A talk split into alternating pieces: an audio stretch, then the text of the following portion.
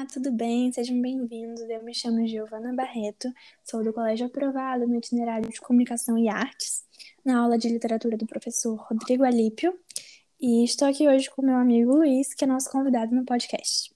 Olá, eu sou o Luiz, do itinerário de Medicina e Saúde, e eu e Giovana falaremos de obras que achamos imprescindíveis para a literatura mundial. É, os meus livros escolhidos, minhas obras escolhidas, foram Romeu e Julieta e Sapiens, Uma História da Humanidade. E as suas? Os meus, as minhas escolhas foram Ana Karenina e A Morte de Ivan Nietzsche, ambas de Lev Tolstói, o escritor russo considerado por Nabokov como o maior prosador russo de todos os tempos. Uau! É, eu vou começar falando sobre o Romeu e Julieta, então. É, foi escrita pelo William Shakespeare, que muita gente pode conhecer. É um gênero de drama e foi escrito no ano de 1597. Os personagens principais são Julieta Capuleto e Romeu Montecchio. A história da tragédia entre os dois amantes é breve, mas intensa. Foi o primeiro livro que li de Shakespeare e achei incrível. É uma história de paixão, sim, mas há muito mais que isso. O ódio semeado entre as famílias Capuleto e Montecchio resultaram na trágica morte de seus filhos queridos. Podemos, tra podemos trazer isso para a nossa sociedade atual, afirmando que há tanto ódio entre as pessoas que resulta em mortes desnecessárias e pessoas feridas.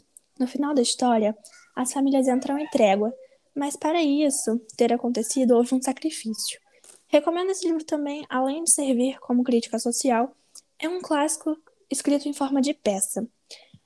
E a minha frase favorita do livro é, feita pelo Frade no ato 2, na cena 6, que é Ama serenamente e amarás mais.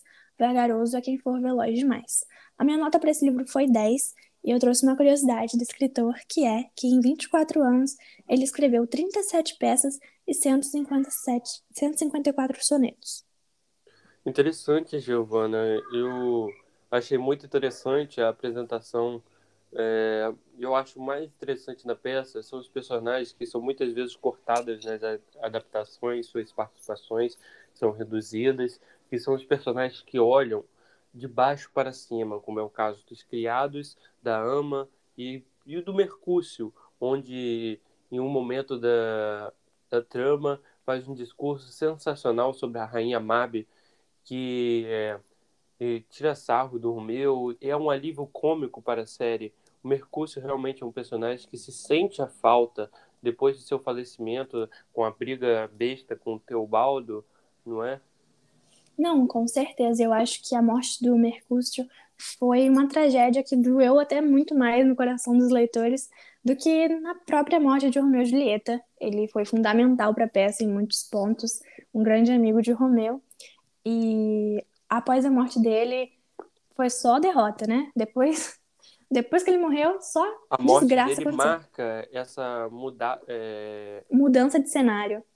Isso, a morte dele já, já depois, após a morte dele já não há nenhum outro alívio cômico.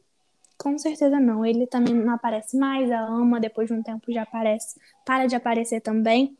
E a, a, o livro se torna apenas tragédia. Falarei logo, sem tardar, sobre a morte de Ivan Illich, uma novela do Lev Tolstói, que simboliza sua volta à literatura depois de anos sabáticos, vamos dizer assim, anos dedicados a questões religiosas, é, em uma carta mandada por Turgenev, onde Turgenev implora, por favor, meu amigo, volte à literatura, não sabemos se o Tolstói escreve a morte de Ivan a pedido, por esse pedido do seu amigo, mas é fato que ele volta à literatura com esta novela, onde o tema principal é a morte, né? Acompanhamos ali a, a morte de Ivan Illich, um funcionário público é, que, por um acidente banal, sua vida foi se esvaindo aos poucos e, e vamos acompanhando esse, esse processo lento e doloroso. E doloroso e percebendo junto com ele como que as ações e relações dele foram superficiais e não foram suficientes.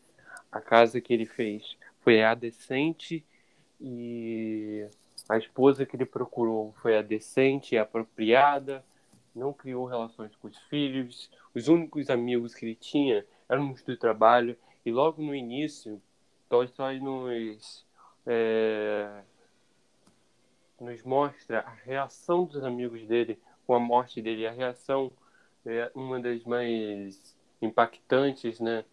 É, onde eles estão discutindo quem ficará com o cargo do Ivan. E a Giovana, você falará sobre o seu outro livro.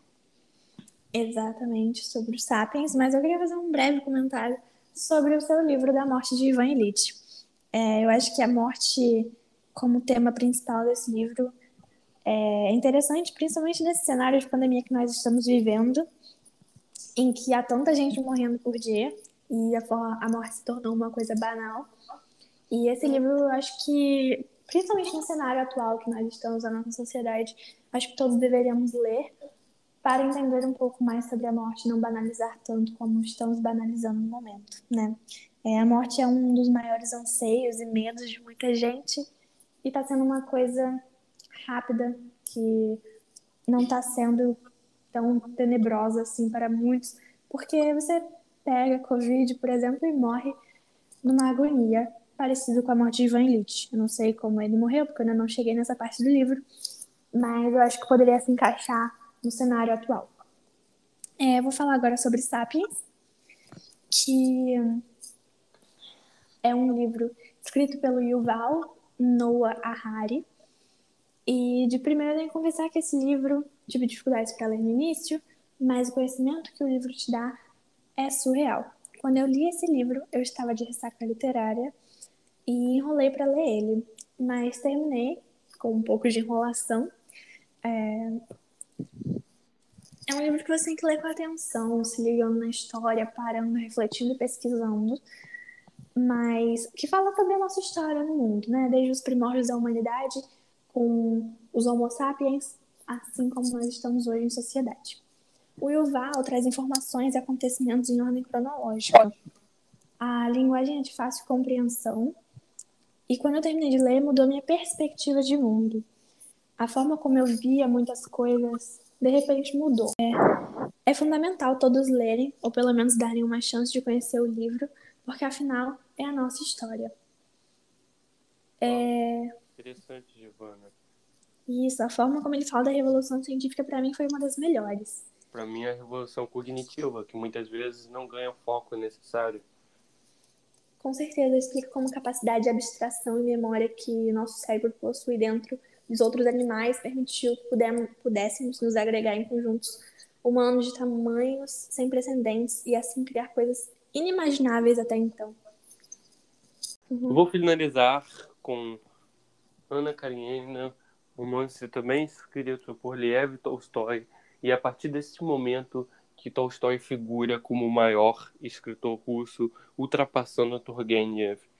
O, o Tolstói já havia escrito Guerra e Paz né, em sua juventude, e agora estaria escrevendo Ana Karenina em forma de folhetins, né, isto é, de forma gradativa, e de acordo com a recepção do público. São muitos temas apresentados por ele no, no livro. Né? O, um dos temas principais é o tema conjugal, vivido por, por Alexei Vronsky e Ana Karenina, né? e Kit Iliev, onde é discutido uh, o que seria o casamento ideal, né? o que seria a família ideal, uh, retomando até a primeira frase e é uma da, e a frase mais icônica do livro, todas as famílias felizes se parecem, cada família é infeliz e infeliz à sua maneira. O Lievin, que é o alter ego do autor no livro, é, em suas discussões sobre como é, sobre os camponeses e tal, tem tudo a ver com a biografia do, do escritor que havia que havia nele muita simpatia com os camponeses, chegando a fundar escolas para eles. É, tem até um título de Tolstói que resume muito isso, um artigo, um ensaio, onde ele diz: quem deverá aprender com quem? Nós, é, as crianças é, camponesas com nós ou nós com as crianças camponesas? E, e, e ele vai discutir muito isso é, a partir do seu personagem Lieven, né? E também com o casamento ideal, o casamento dentro da religião, o casamento fora.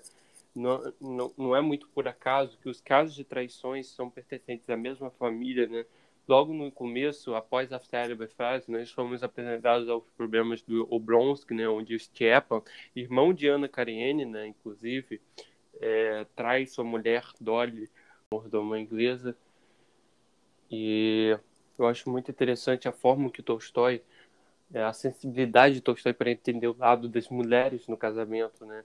Tem uma discussão feita por Lieven e a irmã de Kitty, a Dolly, no tomo 3, onde ela pede Lieve para ter paciência, porque os homens podem escolher a, a mulher que ele quer esposar. As mulheres, no mínimo, conseguem, só podem dizer sim ou não.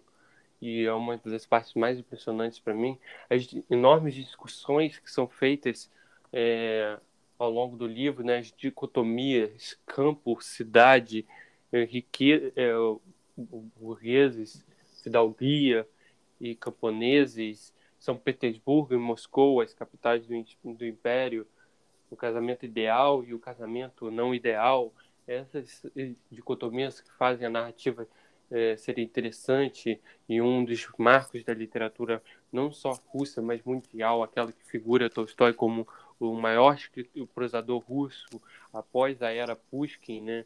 né depois para os russos Pushkin e Lermontov escritores, professores, se estão fora de comparações. Ele é tido como o Nabokov, após esses escritores, o maior prosador russo de todos os tempos. E, e esse romance tem muitas caras, né? pode, pode ser encarado como um romance social por pelo, é, pelas discussões feitas pelo Lievin, e pode ser encarado também como um romance do, com um marco realista. É muito interessante você ter comentado sobre esse livro, estou ansiosa para ler, Luiz.